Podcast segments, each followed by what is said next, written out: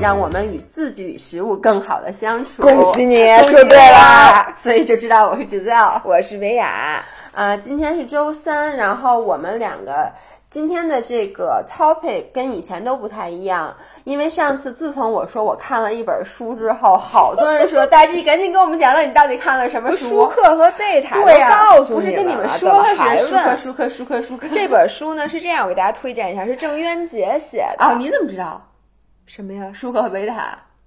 我怎么会不知道的？什么意思啊？你你说舒克和贝塔是郑渊洁啊写的，郑渊洁 你最爱看的一本书，你不知道它是怎么回事儿我吗？不知道。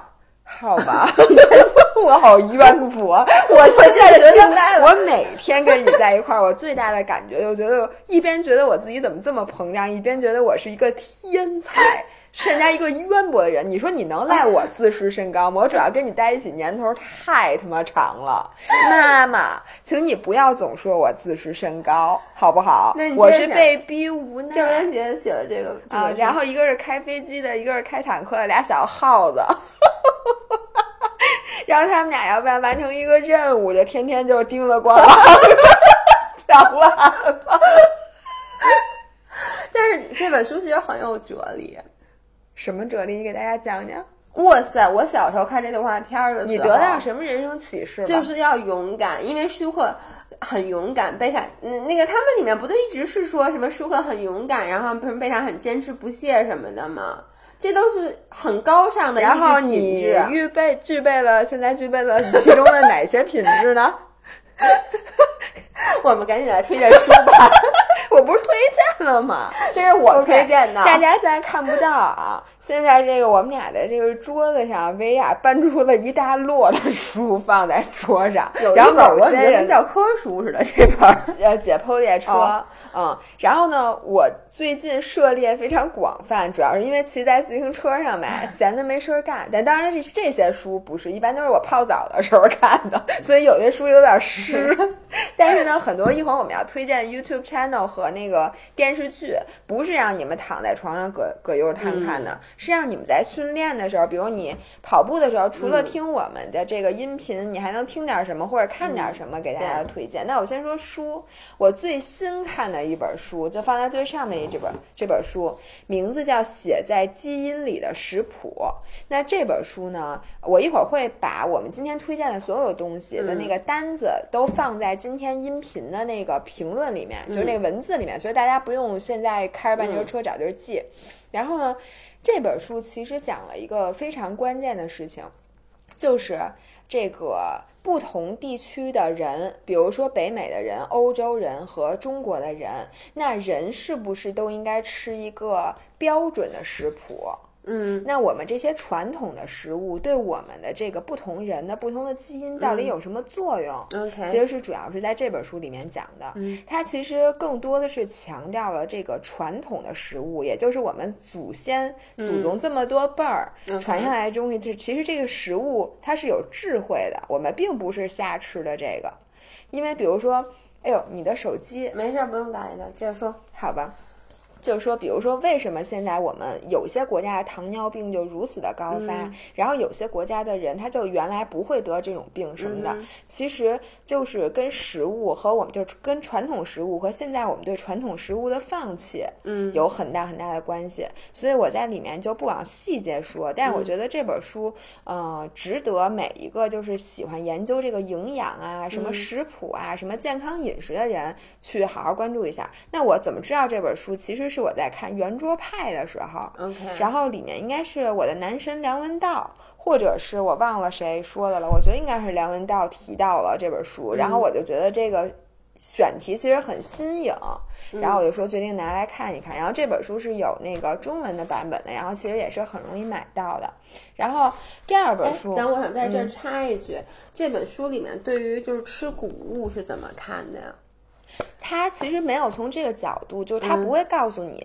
比如说谷物该不该吃，嗯或者什么该不该吃嗯，他说的其实是各个不同的，也不是人种，就嗯种族，他们原来的疾病和现在的这些嗯常见的疾病和他们呃。传统的饮食和现在的饮食的关系。OK，所以他并没有从这个角度，但是有一本书叫《谷物大脑》，那里面讲的就是全是谷物的事情。就是不该吃谷物吗？不，他的结论没有这么明确但是它就是把谷物对人的影影响响分析的很多。你要可你可以去看看《谷物大脑》。你知道为什？么我问你这个问嗯题吗？是因为我昨天晚上在这儿，我想插一个给大家推荐的是，我昨天晚上看了一个纪录片儿，嗯它叫《Clean Eating Dirty Truth》，嗯，就是叫什么健康饮食，健康饮食肮脏真相。对干净的嗯饮食，肮脏的真相。它其实里面就呃呃是一个博士，然后嗯他讨论了三个现在饮食界就最近最流行的三个。主流的健康饮食，第一个是 vegan，嗯，第二个就是不该吃谷物的 gluten free，嗯，第三个呢是碱性饮食，嗯，就说什么要多吃蔬菜什么的，说那个吃完以后能改变你身体里的酸碱平衡什么之类的，嗯，然后他就带着这个疑问去访问了这三个。食物的算是这个创始人，也不是创始人，就是把它给发扬光大的人，嗯，然后就发现，呃，因为很多现在都说吃谷物其实对身体不好，嗯就是比如像原始人不就说了吗？说谷物其实在近几千年，嗯就是等于是农业革命以后才出现在人类这个食谱里的，什么，所以人很多人吃完谷物不好，嗯但其实现在并没有任何的研究证明。就是所谓的 gluten 就麸质对人体有害，它有只有四种人，就比如你基因本身是有这个它有一种病叫乳糜泻。对，嗯。就 celiac，、如果你有 celiac disease，就是你有这些病，你才是不能吃谷物的。嗯。而这个病，就刚才你说的什么乳乳糜泻乳。糜泻，对，它只影响全球大概不到百分之一的人口。是的。而现在到底有多少人就因为这个而不吃谷物对，而且 gluten。free 的东西比别的卖的都贵。贵贵好多，它其实是一种商业的炒作模式。嗯然后后来其实就找了，一开始提出说这个就专门做这个乳糜泻的这个教授，做这个研究的教授，他就说我从来没说过大家不应该吃谷物，但是有些人就拿着这个变成了一个而商机且明。明 gluten 就是那个面筋嘛，面筋其实就是那谁让你就不吃面筋，怎么就连谷物都不能吃了呢？因为对他说你他的没有，因为大部分谷物里面都含有其实它就是小麦及小麦制品是最含有 gluten 的，然后就都不吃。我觉得这就是一个叫什么莫名其妙。其实就是，然后呢，呃，他就是说，很多人就不莫名所以的就把一个食物种类、一个 food group 就那么莫名其妙的排除在外了。你根本不了解背后的原因是什么，你只是听说吃这个很健康，然后你也不了解到底为什么你就去。其实背后都是各种商家在作祟，包括那个酸碱平衡，包括这个我自己以前都很信，你记不记得碱性体质要吃什么碱性食物？首先，我们身体的血液的酸碱是定的，对它是 slightly，你这要偏一点，你就活不下去了。对，它是有一点嗯点酸性的。你偏一点点儿，你都死了。你是不可能通过食物改变你血液的酸碱的，你有可能通过食物改变你胃的酸碱，对但是改变不了很多，而且也没啥嗯用。然后就说这个就是这个碱。提出碱碱性食物这个大师，然后说他是什么什么 PhD 什么这个什么以前当过医生什么之类的。这件事儿其实前段时间特别火爆，因为他进监狱了。因为第一就是后来发现他的所有的 credential 都是买的，然后呢，就是一个什么莫名其妙的大就是学。真的就是一个二让我想，我不知道为什么想到环太平洋大学，就是 Pacific Rim 大学。他真的就是一个莫名其妙的人。然后这个纪录片里面，就这个主持人去采访他的时候，他们家住那简直跟皇宫一样。后来这个主人就说。这些房子都是在这些碱性，就因为他呼吁碱性食物，然后卖很多碱性食物的东西，就很多就跟他买。还可以给贴标签，比如这是我 certified 的碱性对食物，是吧？然后最嗯后就是为什么他被抓起来呢？第一是因为他整个人就是他的所有 credential 都是假的，第二就是说，呃，他治疗了二百八十多个。癌症病人，因为他的理念是说，只要你改变身体的嗯酸碱环境，你所有的癌症都会好。于是呢，他就说，就给那些人治病，你知道吗？连续开三十天，给那些人就是身体打，嗯给血液里面去打那种打吊瓶碱，就类似于让他对，就打碱的东西。结果那些人最后全死了，就是不是本来也会死的，反正对，就癌症就本来也会死，就根本没有任何一个人就是真的因为这个治疗而活。哎呦这是第一，第二，每一个人的那个巨贵，他打一一个吊瓶就好几千美金，然后每天都要打，反正他就赚了好多好多钱，最后他就被抓起来了。真够棒的！所以在这儿这就想跟大家，其实就是跟你刚才说这个写在金的食谱里其实是一样的。怎么说呢？很多人对于这现在很多这个所谓的健康饮食，就一脑门子扎进去，也不管背后的原因是什么，就是我要吃这个，因为别人说这健康。然后这里面其实特别提倡大家回归老祖宗的这个饮食，嗯。就比如说咱们健身的人，我觉得尤其严重，就因为这个东西是从西方开始兴起的，嗯，所以这个减肥食谱基本上没什么中餐，对，然后。天天就是吃沙拉，嗯要不就吃三明治，要不吃各种卷儿。其实咱吃了都挺难受的，它并不是咱们吃的最舒服的东西。然后这里面就这意思就是说呢，你吃这个东西不舒服，其实是有原因的。它不光是说你表面上不舒服，它可能长期以来会引起你的身体的一些炎症变化，是因为你的基因跟别人它不一样。对，比如说这个这个人群，他就是不能，比如印第安人就是不能喝奶，然后你非得让他以全是那个喝牛奶补喝牛钙奶补钙或者补蛋白质，他根本喝不了，根本就。但是你如果长期的就这么硬喝，对你可能就会出很多其他的问题，比如说你的身体其实代谢这个，嗯。比如说脂肪的能力是很差的，你的血脂就会很高很高，但别人吃了就没事儿，这就跟喝酒似的。嗯。比如说欧洲人，人家喝酒就是没事儿，那很多的亚洲人就喝一点儿酒就过敏。对对对，我男朋友对，所以你就不能跟别人去用一样的嗯饮食的这个东西，所以你就看看你的祖先吃什么，然后你比如说我们俩的减脂营，嗯。就是很多很多都是中餐，对其实就是咱们就更适合吃这些东西。你吃这些东西，你肠胃其实就是舒服的。比如说咱就吃热汤面嗯就舒服，那欧洲人吃热汤面他就烫死了。就他们就适合吃他们那种，嗯我觉得就是不要追求说全世界的人减肥都应该吃一样的东西，对，或者对的。对，也不要盲目的说，哎，这个最近很时髦，因为我真的觉得，就为什么我提到 gluten free，就是当时有段时间，这个现在它在欧美也很火。然后我有的朋友就说，啊，我从现在开始我不吃面了，也不知道为什么，莫名其妙的。包括很多人吃生酮也是莫名其妙的，我开始我觉得要吃生对，我要吃好多好多油。其实我觉得亚洲人，这个当然说实话，目前是没有任何研究证明的，我只是根据我自己的感觉来说，我觉得亚洲人我们的基因，因为。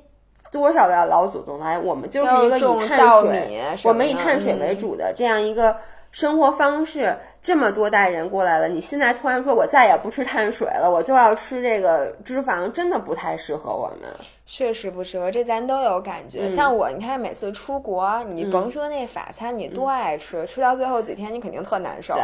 然后我就必须找一中餐馆，点一个醋溜白菜，点一酸辣汤。这就是为什么每次我说我出国都要去吃那个叫什么越南河粉儿，因为它是一碗热热的汤面。对，所以这本书基本上大家如果想知道更多的话，嗯就去买来看一看。嗯，然后然后我说的那个、那个电视剧，其实在人人影视上就有，大家可以拿也可以去看一下对。，然后另外一本我最近经常说的就是那个叫《肠子的小心思》嗯大家可能会发现我们俩最近有点魔怔，就推就是讲了无数期推送，好多期推送都是关于肠道。肠道然后这里面第一个是因为现在就是这个肠道和大脑的关嗯系，肠道菌群对人的影响，确实是现在非常前沿的科学。嗯，因为我这回的大家应该已经看到了，就是上周二上周二的那个视频，其实发的就是关于，比如说你摄入了果葡糖浆，嗯为什么能引起你的抑郁以及情绪的，就是食欲的，Oh 高 god，涨。这段还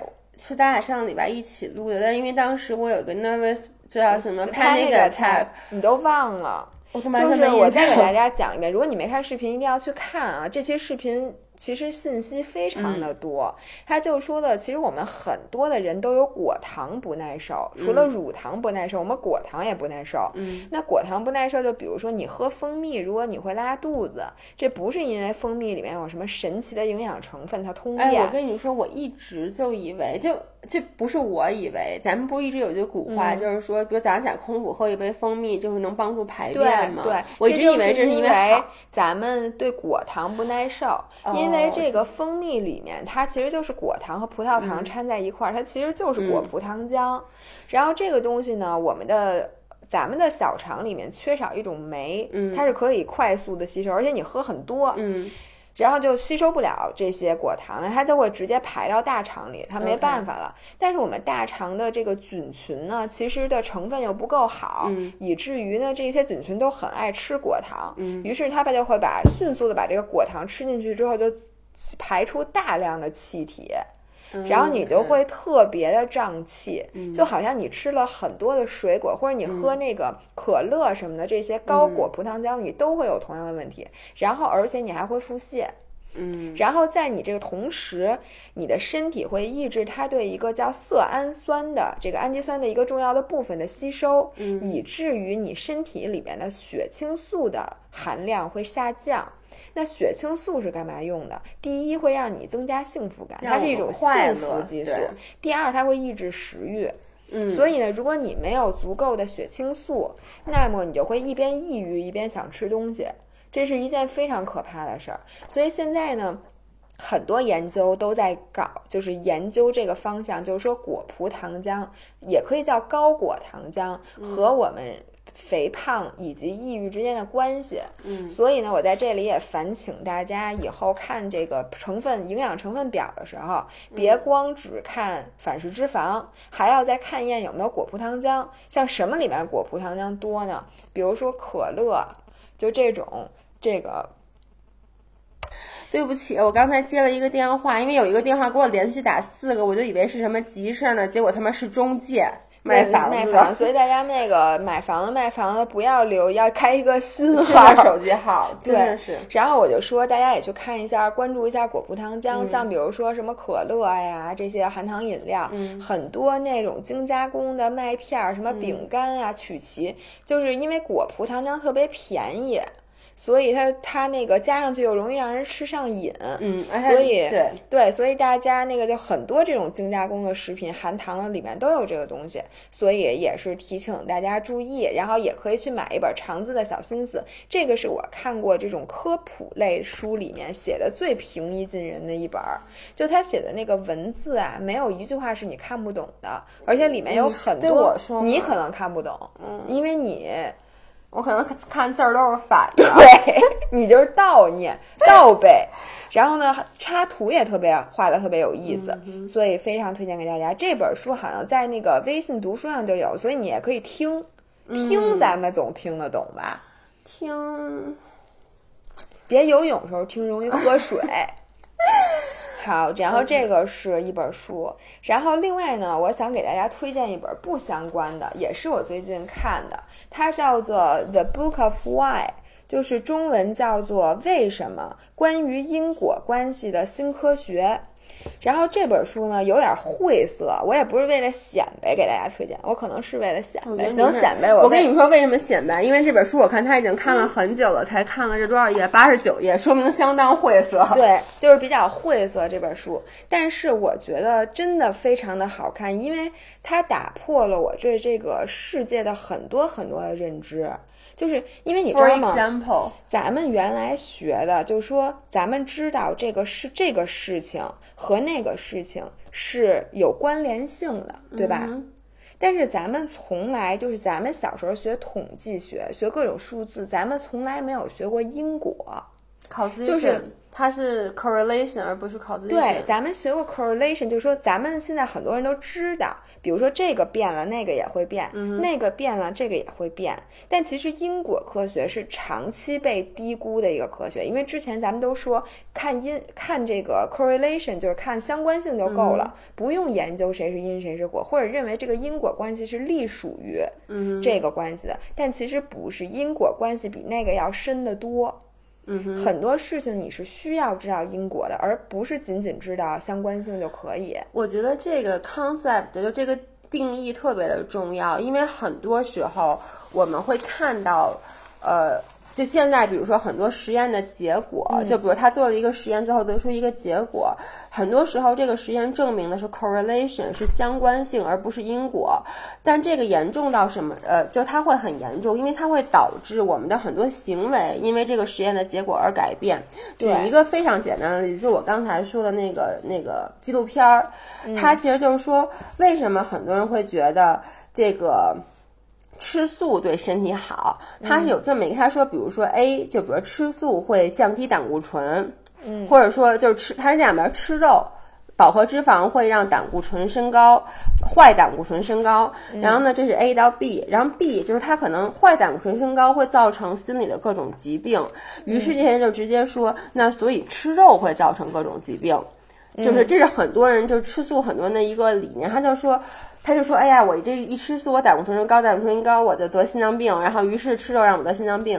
但其实还有很多很多其他的原因会造成你的胆固醇升高。就你不能直接从 A 就跳到了 C。虽然 A 能证明 B，B 能证明 C，但 A 并不能证明 C。所以其实我们现在看到的很多，我就发现那些。”业界的呃，就有我关注的是健身界啊，或者就是说健身和健康饮食界，它的很多结论其实证明的都不是真正的因果关系，而是相关性。而很多人就因为这个相关性，于是就改变了自己的整个饮食，比如说我就从此开始吃素了。嗯，但其实你跟肉并没有特别大的关系，因为很多人其实比如基因就是影响你身体对胆固醇吸收的很大一部分，比如说维亚她天生基因。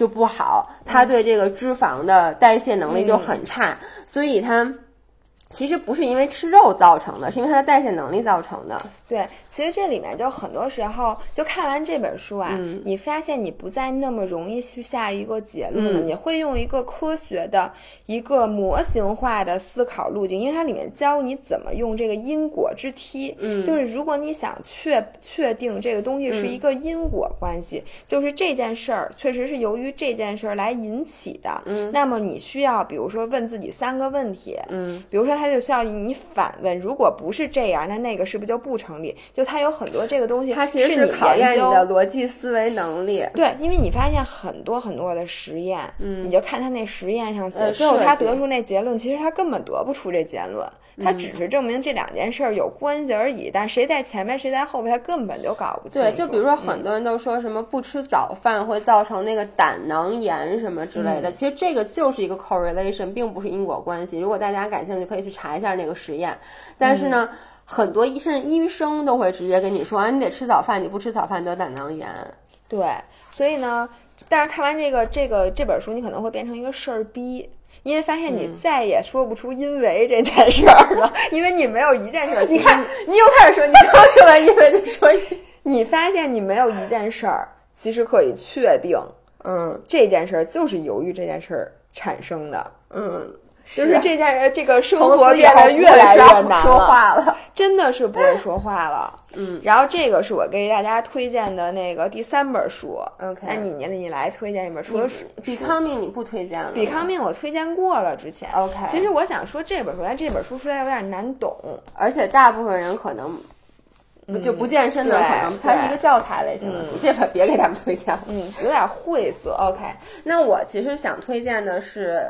小说我一般不太看鸡汤类的东西，而且我还有一个问题，谁看鸡汤？你告诉我哪？你老你以前老看鸡汤的，什么林荫啊那种的。林我看呢，是因为那会儿我上班，我需要鸡汤。我现在不需要了，我都做第一个开会。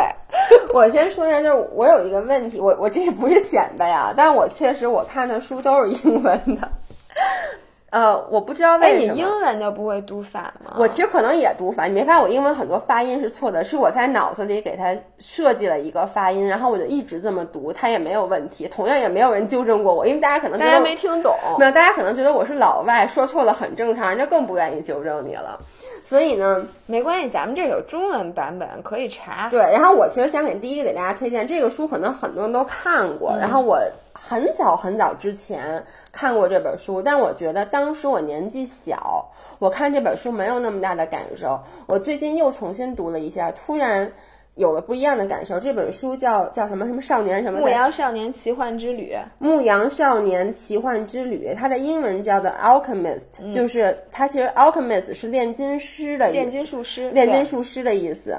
然后呢，它的中文为什么叫做牧羊少年的奇幻之旅呢？因为它的主人公其实是一个牧羊的少年，牧羊的少年奇幻之旅。你这话 说的真够棒！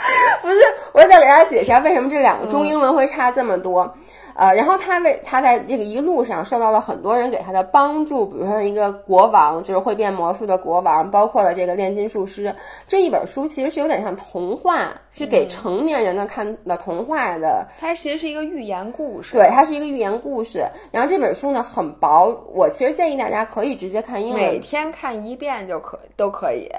对，因为它很薄，它很薄，而且大家可以去看英文版本。这个可以说是我看的英文书里面，基本上是对语言要就它写的非常的平凡易懂，里面没有任何晦涩的生词，但全是哲理。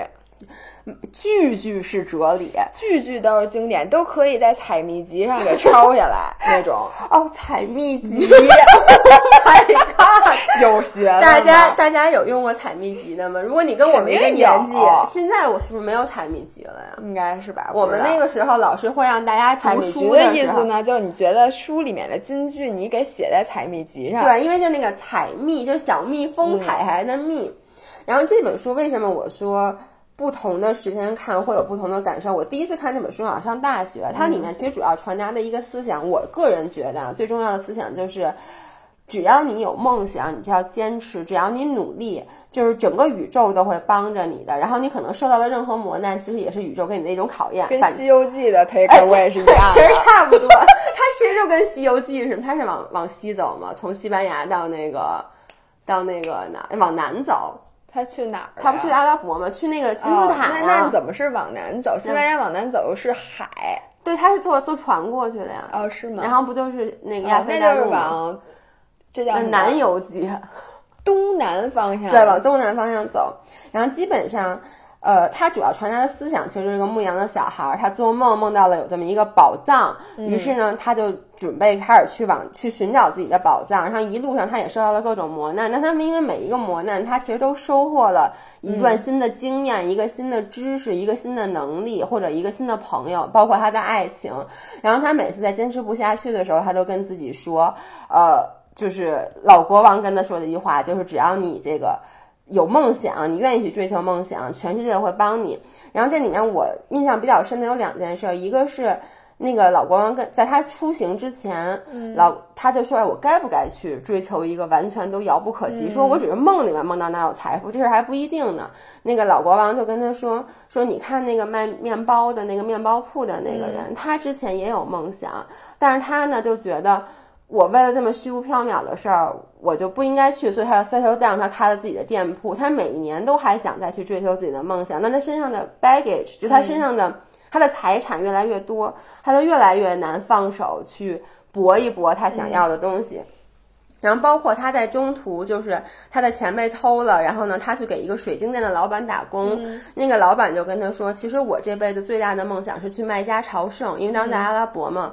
然后后来那个男孩就问他为什么你没去？他说因为当时我想我先赚点钱再去吧，就赚了一点钱就觉得哎现在生意还有特别好，我先趁生意好的时候先把这钱攒够了我再去。说我现在呢我已经没有勇气去了。他说而且还有就是那是我的终极目标，我不知道如果我去完卖家以后我的人生就没有奔头了。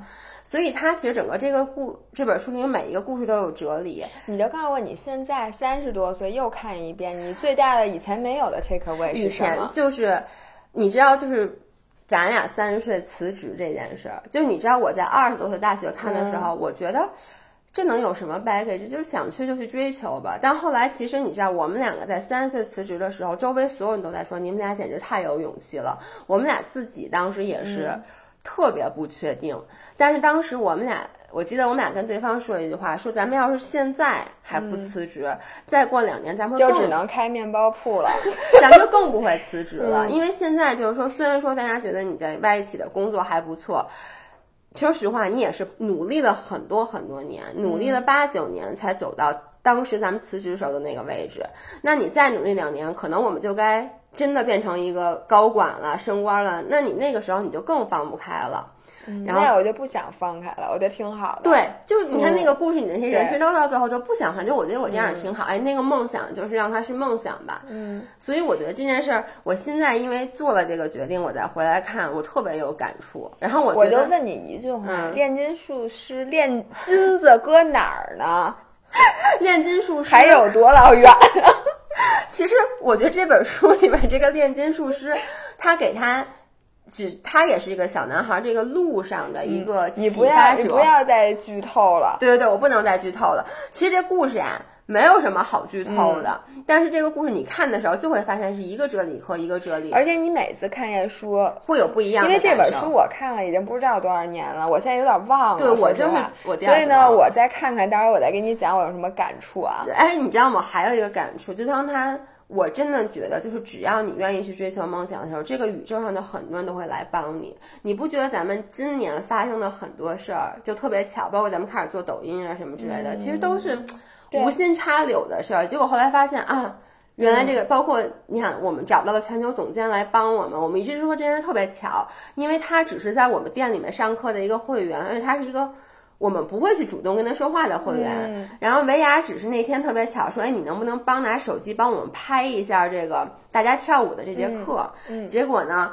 就发现，哎，这个小女孩拍的时候，她很认真。然后维亚就说，哎，你现在干什么工作？反正一切都很巧。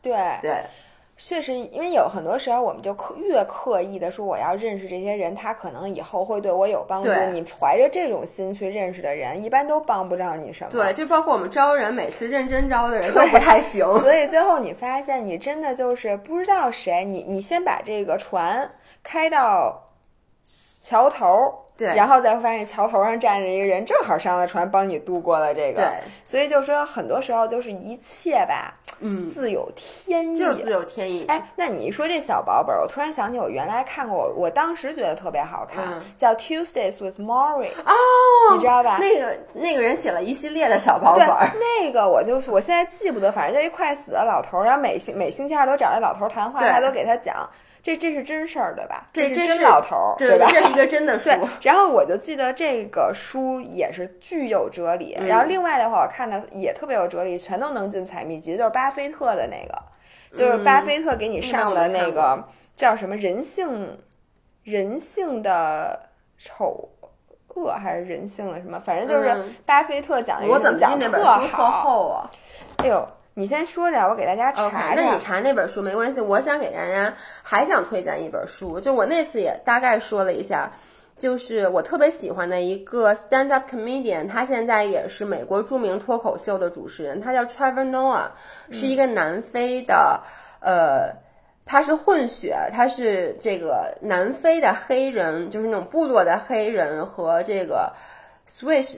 Swiss 是中文什么？瑞士瑞士和瑞士人的混血。然后他出生的时候是那个种族南非种族隔离的时候，他出生的时候其实是犯罪，因为那个时候种族之间是不允许通婚的，所以他妈把他生下来以后，其实一直把他藏起来，因为他如果被发现的话就会被带走，他爸他妈都会进监狱。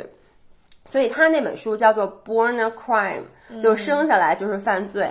直到他五六岁的时候，他们的家才就是就是种族隔离才取消，然后他才可以开始就是在大街上走路什么之类。他就说他以前他妈都得假装自己是一个佣人推着他，嗯，佣人，佣人不是佣人吗？佣人，佣人那是庸人自扰的意思，佣人。嗯，好吧。Anyway，然后这本书，我第一我很喜欢看自传类的书，第二我、我真的很喜欢这个男生，我就内心里特别的爱嫁给了他，对对对对对，我特别喜欢嫁给了一个 crime，因为我觉得他非常的聪明，然后他年纪跟咱们一样大，但是他已经在就是美国那个 late night talk show 已经主持很多年了。什么？叫他已经在？咱们现在没有成就吗？咱们跟他比，真的没有什么成就。他今年还我现在就站起来，我给你你 说一 Grammy 段提名了吗？啊！我 Granny 提名了，I Granny myself。老真的，以后我弄一个奖叫叫 Granny Award。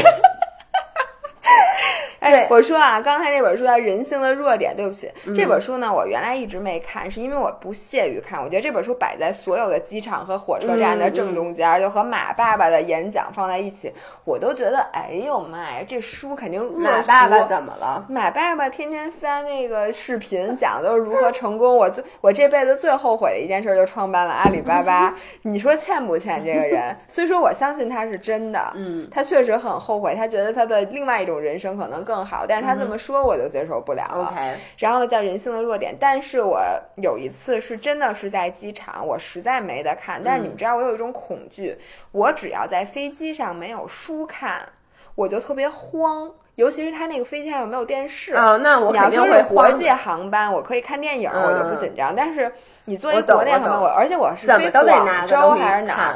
你怎么你都得拿我也会一般一个什么买一本是你要不只能睡觉了，你说你万一睡不着怎么办呢？我就说这本书可以助眠。嗯 好，我买一本。我发现真的巨好看。嗯哼，它之所以能成为这么经典的嗯书，它确实是有道理的。一个八十多岁的人总结出来的嗯人生道理，真的全是精华。而且你太年轻，你还看不懂。那我现在应该还看不懂吧？因为我还你太老了，因为而且你有阅读障碍，所以你 你可能确实也看不太懂。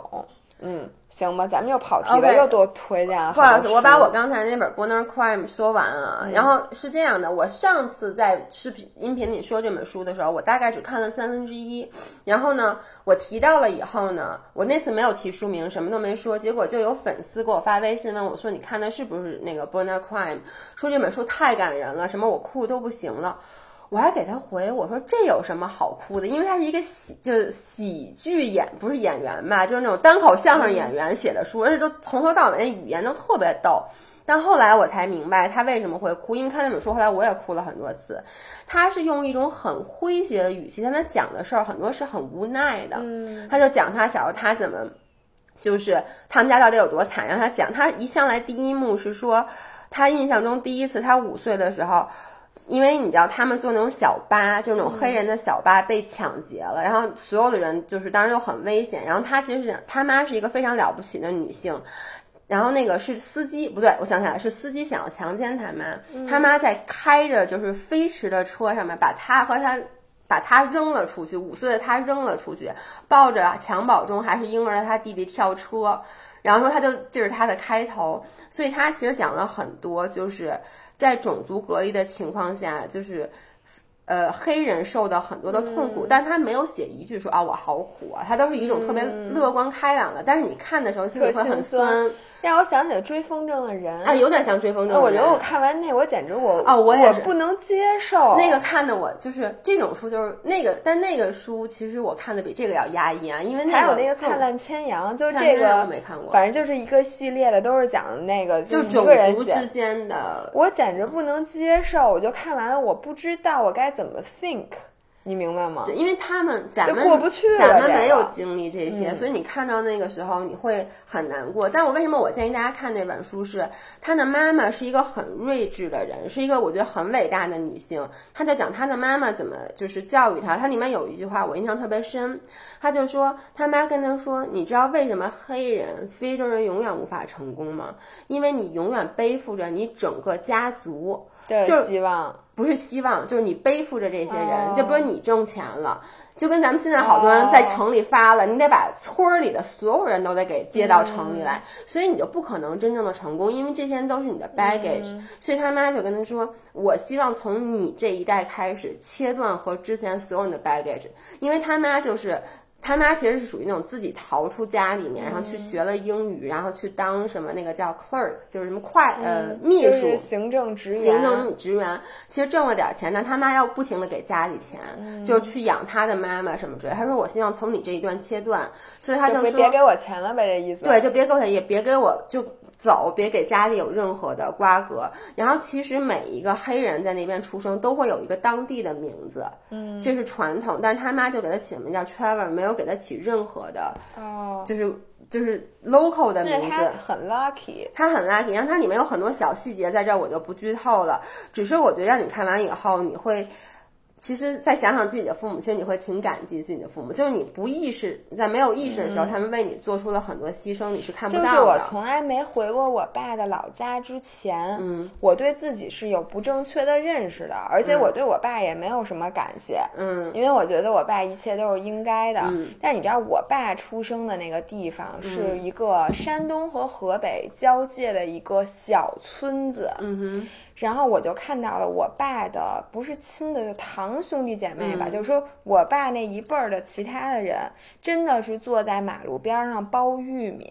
嗯。然后把这玉米粒儿放在地上，然后怎么着碾成玉嗯米面儿，然后那玉米面儿上一会儿狗过来其实我相信咱们的听众可能很多，他们的家就家里面那一代，现在还是这，样对。就是我回趟老家之后，我整个人都震惊了，我就没想到我和贫穷，或者说我和其实你们农村的这个这种日子，竟然离这么近，其实就离我爸这一一代。对，因为你看，我爸的那些亲戚，全都现在是在老家包玉米的。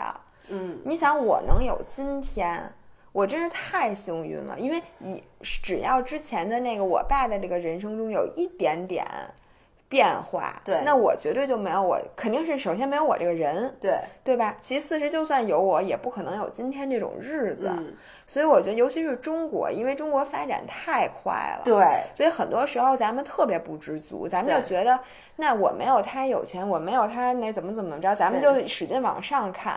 但是请你往下看一看的时候，你就觉得自己太幸运了。就尤其是咱们这一代，你回头看看父母那一代，还是很吃苦的。他们真的是把，而他们真的是挣那么多，不是挣那么多钱，而是付出那么多努力，最后其实全都，其实现在老了也全都给你，他们就一辈子在为你付出。然后我有时候觉得特 guilty 是，如果我不要孩子，嗯那我就是那个切断和以前所有 bag baggage 的人。我不是向前切断，而是向后切断。对，因为大家很多人挣了钱，最后都会给孩子，你嗯房子也给孩子留下，对吧？所以其实你花的只是你的 cash flow。嗯，但是咱们如果没有孩子，咱们可是连本带利全都得花光的。那挺好的。对啊，我就想，我就心想，这样做真的合适吗？你想，你从你爸爸妈妈、爷爷奶奶再往前，所有人攒的钱，横着全让你花了，你往下再也没有了。你不觉得这个你感觉有点心虚吗？这事儿，感觉突然觉得不用上班了，觉得这钱够了你。要这么说，确实是你要你说咱吃能吃多少钱？对吧？你把房子都租出去，然后租一个特小的小房子，你这一辈子确实可能不用上班了。那怎么着？那就这样，不用工作，音频录关到这儿关了挂了。挂了。OK，, OK 然后我想给大家推荐几个那个，你最近看什么电视剧了吗？因为最近嘛，我上一期视频呃音频录了，嗯最近维亚开始练骑车了。因为跑步吧，其实你也看不了太多，你叮了咣啷的看那个小手机，其实有点毁眼睛。嗯但是骑车，我可是每次踏踏实实的看一个小时电视剧。你说的是新电视剧，还是说我只要我觉得很好看、值得大家看的，我都我先推荐新的吧。行。然后首先呢，我看了那个《致命女人》，我相信大家都嗯看了。对还有那个还有一部叫《大小谎言》啊 Big Little 嗯 Lies）、其实这两部都是大女主的戏，嗯这里面男的呀，基本都是男的都是垃圾啊！你这个说法，哎，你说那个《Why Women Kill》里面男的，哎呦，给我气哎，你！看完了吗？看完了呀，我这周末刚看完的，我跟张翰一起看的。嗯我我最后看完的时候，你知道就在家暴的时候，张翰一直说：“你不要打我，你不要打我。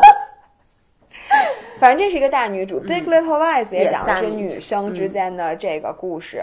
然后我就有点啊，我不知道为什么，我觉得《Why Women Kill》嗯是一个极具脸谱化、戏剧化的”戏。对，他是它很夸张，对，非常的夸张。嗯然后我我我其他的剧情我一点儿都不觉得好看，啊，我就是觉得好看的。我就觉得特别的夸张，因为没有这样黑白分明的事情。其实，是就这里面的男的都太坏了，坏到我觉得就很不真实。但是我最喜欢的一点、嗯是那里面的配色，那些衣服，就是。就你看那个 Beth Ann，嗯她那个衣服是完全她那个年代的每对他，每一个，因为它是发生在不同年代的事对，所以他。说实话，因为他同一个季来回穿梭，你很难让大家脑子换这么快。所以他对整个布景和这个人，包括我觉得为什么大家演技特别好，就是每一个人的说话的语气都特别能显示那个她那个年年代说话的这种感觉。然后，但是我有一特大的感觉、l u c y 刘、真的是老的没法看了。你有没有觉得，就他他是不是已经五十多岁了？是，就是他换上妆以后的那个样子，我现在就是觉得，我觉得这是让需要他去表现的，就是那个他，因为你知道那个年代就是什么很深的蓝眼影啊什么的，你看那个年代的音乐，就是 music video，但是他的衣服都特好看，我特别喜欢他那些特别华丽的演技，我觉得他演的他演的是很好，但是我真的觉得他老了。他是老不是他都五十多岁了，是，就是他之前演 Elementary，那是我上一部看的他的哦剧就那个很，但你知道好几年了。，Elementary 可也演了七八年了。那你上哦，次看的时候好几年前了，对但是我现在看。他，我这，哎呦天呐，我原来多么的喜欢他我现在依！旧很喜欢他。但是我真的觉得他画那个眼影，我现在就真觉得真丑。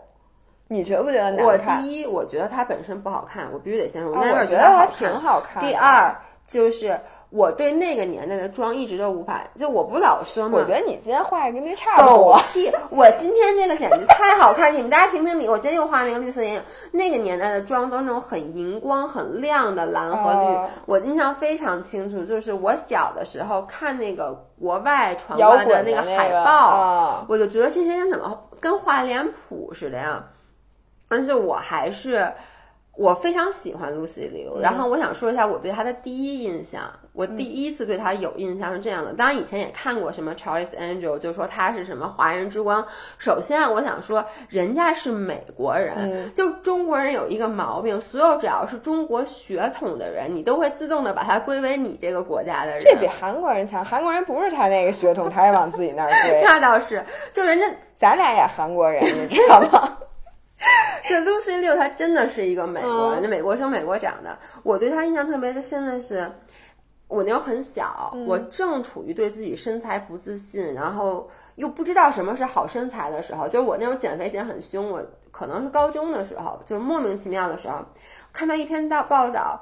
说 Lucy Liu 对自己身材要求非常严格，她每天因为你知道拍戏的时候没有时间健身，她为了保持好身材，她每天早上起来四点钟起床健身。我当时对这件事儿印象特别深，我就暗下决心，我明你也要天也要4点四点钟起来健身。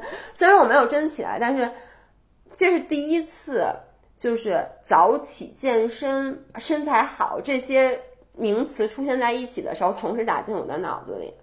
就我第一次有这个印象，是吗？嗯，那不是杨紫琼是吗？不肯定是她，肯定是她，我印象非常深，因为当时就说她为了演那个 Charlie's Angel，为了让自己身材好，然后当时因为小时候吧，那个时候还完全对健身。嗯，不没有，就觉得好像少吃就行。那是第一次，我说哦，原来他还健身啊、要健身。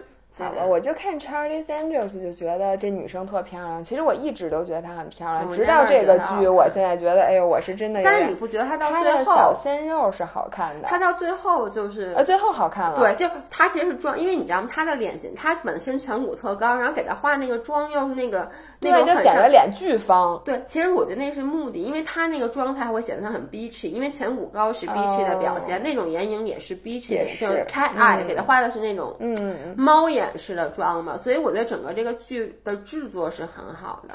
对，嗯反正我觉得这两个剧，然后我我这两天看了一个，我还没看完，我再看了两集。它是一个动画片儿，叫 Rick and Morty》，哦，特别火，叫瑞克和莫蒂。他的那个创始人好像死了，前段时间，我印象如果没记错的话，对。哦，反正我现在就觉得这个动画片儿能这么好看，真的不容易，啊这个因为我是不爱看动画片儿对的。但是这个动画片儿是真好看，然后评分也巨高。我建议大家有空可以嗯看看，这个幽默是真高级，特别高级。我那那你说到动画片儿，我给大家推一个动画片儿。嗯我之前跟你说过和贝塔不推 过了，有一个，这个已经出了很多季了，我超级爱看，叫 The 呃 BoJack Horseman 马男。哦，那个我知道知道，那个嗯。真的很好看，但是我觉得那个未必所有人都会觉得好笑，是它是非常 Hollywood，就是非常 L A 的那种幽默，其实非常老外的非常老外的幽幽默，我觉得是我觉得是。你要像我一样，就我觉得要不然你就留学很多年，嗯。要不然就是像我一样，我留学很多年，而且我特别喜欢看 YouTube，然后我很关注好莱坞的那些八卦呀、乱七八糟的的东西，然后你再看那个，你就能 get 到它里面很多的点。嗯，但那个片儿又有点 sad，它其实就非常有哲理的一个片儿，它不是纯搞笑。我觉得有点丧。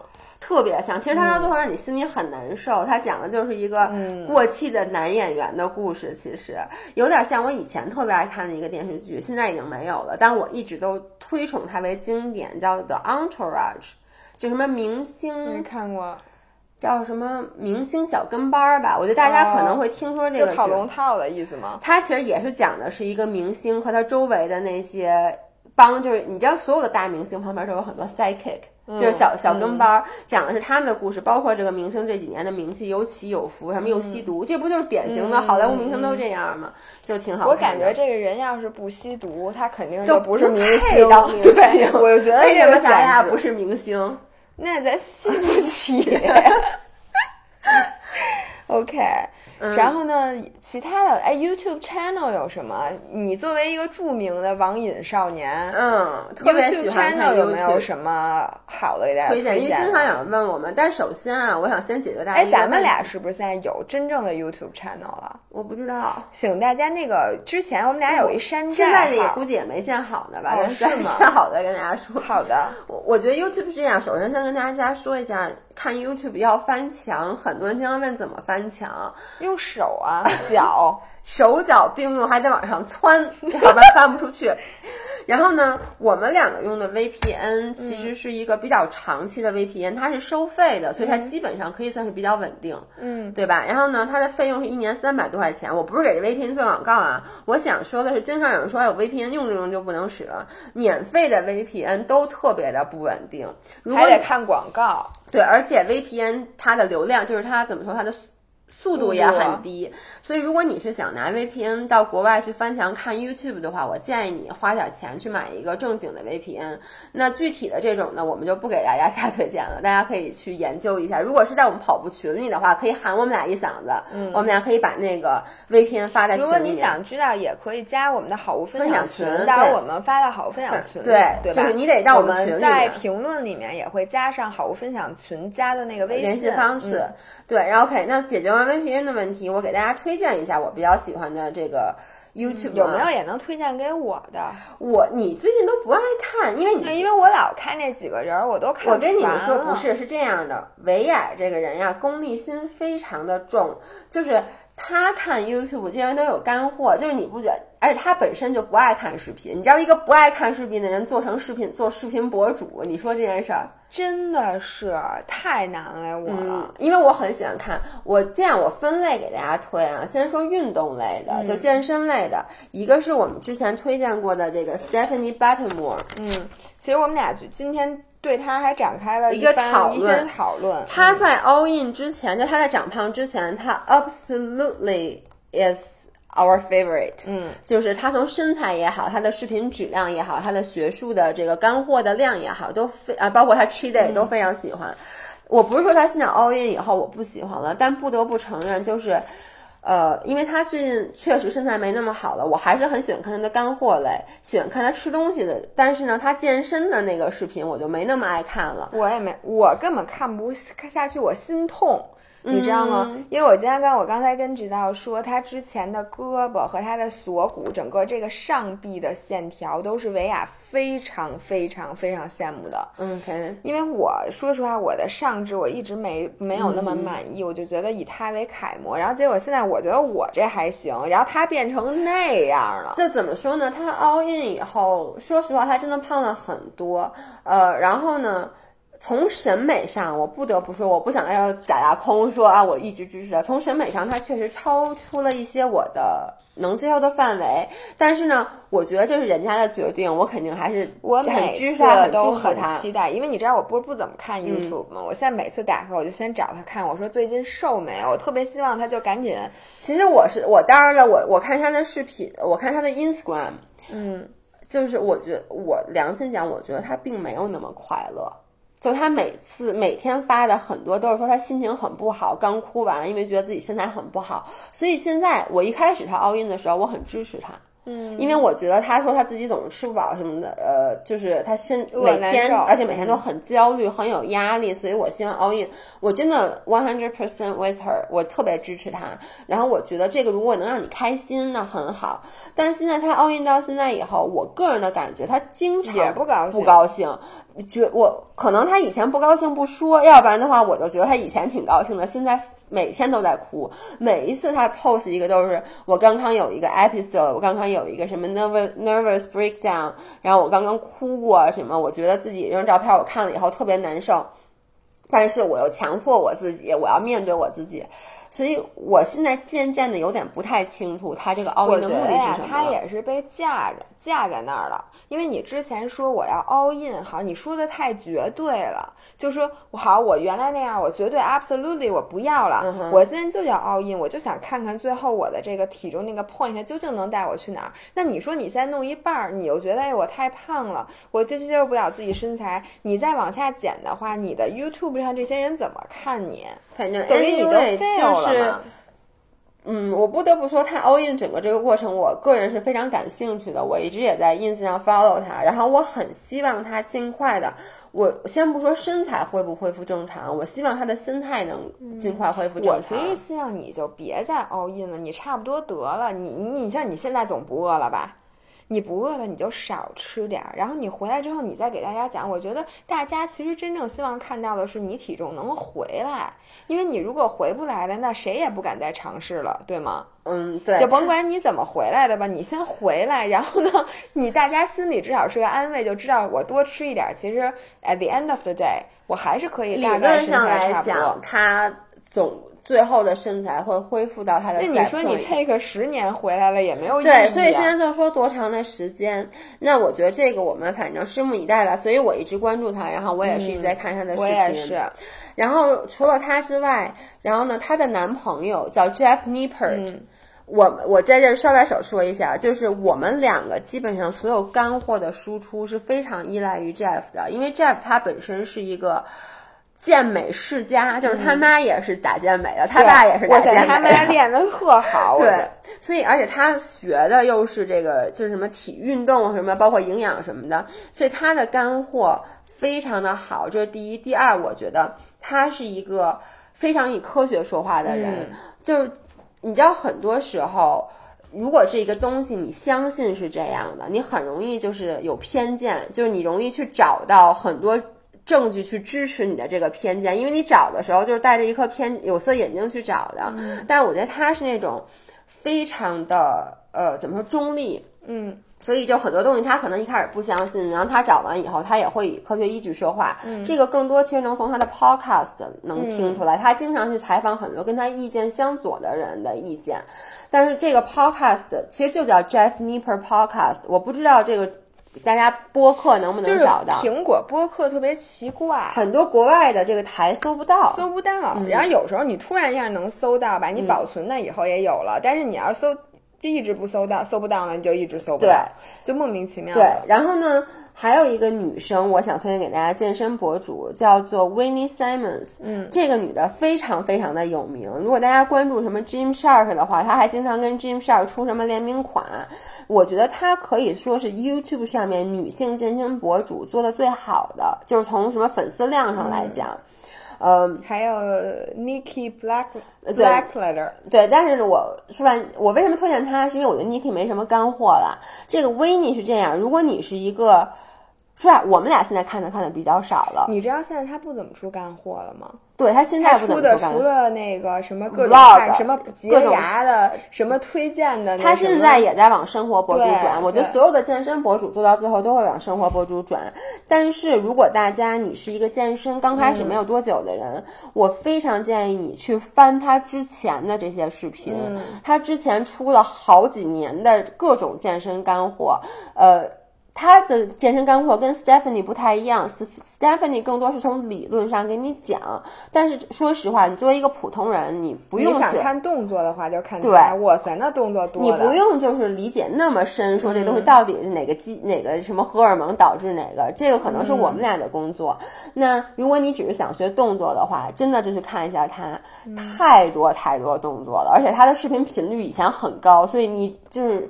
简直就是一个几千个不同动作的库。而且他动作确实都不错，他至少没有那种明显看着傻了吧唧、不值得练的。对你都是看着都想试一试，而且自重的和力量的都有都有，对所以就挺好的。对、嗯 o k 那这个是健身方面的。然后呢，生活方式，或者说，如果你现在就是想看点那种有的没的，就想高高兴高兴的话，我特别给大家推荐的这个人叫，哎，等会儿我看一眼啊，他叫什么？叫那个呃，哎，哦，对，我先想推荐 Jenna Marbles。嗯 Jenna Marbles 叫做 Queen of YouTube，她在 YouTube 上有两千多万粉丝，然后是 YouTube 的元老之一。然后她的视频你开始会看觉得她很无厘头，她的视频适合什么时候看呢？你特无聊的时候。嗯，但是它能让你心情就是缓解压力。我一般都是在很焦虑的时候我焦虑的时候。看的那个靴子那个啊，我接下来就要说它。Jenna Marbles 是哪个？有次我跟你说，就是只有嘴，然后那个嘴把脸都给糊上，反正他就是也很无厘头、很搞笑的。我觉得大家可以看一下。然后那个，我维亚说，我给他看那个靴子，那个那叫 Sophia Nygaard，我我不知道他好没事，我会把这个名字给大大家写下来。写它，对，因为我觉得他叫 Sophia。然后 Sophia Nagard 他也是在 YouTube 上面有很多很多的粉丝，他有九百多万吧。他出视频的频率很低，大概一个月只出一到两期，但他每一个视频的做工都非常的精良。就他会出那种视频，比如说他去 Sephora 把 Sephora 的里面每一根口红都买下来，然后把它融在一个用一个巨大的锅把它给融了，做成一根口红。他就说我想看一下到底这个口红是什么色儿。然后他会去尝试各种特别神奇的衣服，比如说他买了一个两千多美金的 UGG，就 UGG 那个 UGG 能拉到大腿根儿。然后他那期视频就是我穿这条靴子穿一个礼拜，搭配不同的衣服，在 LA 那么热的地方，他就是经常穿这种特别奇怪的视频。但是每我觉得这和这事儿你也能干。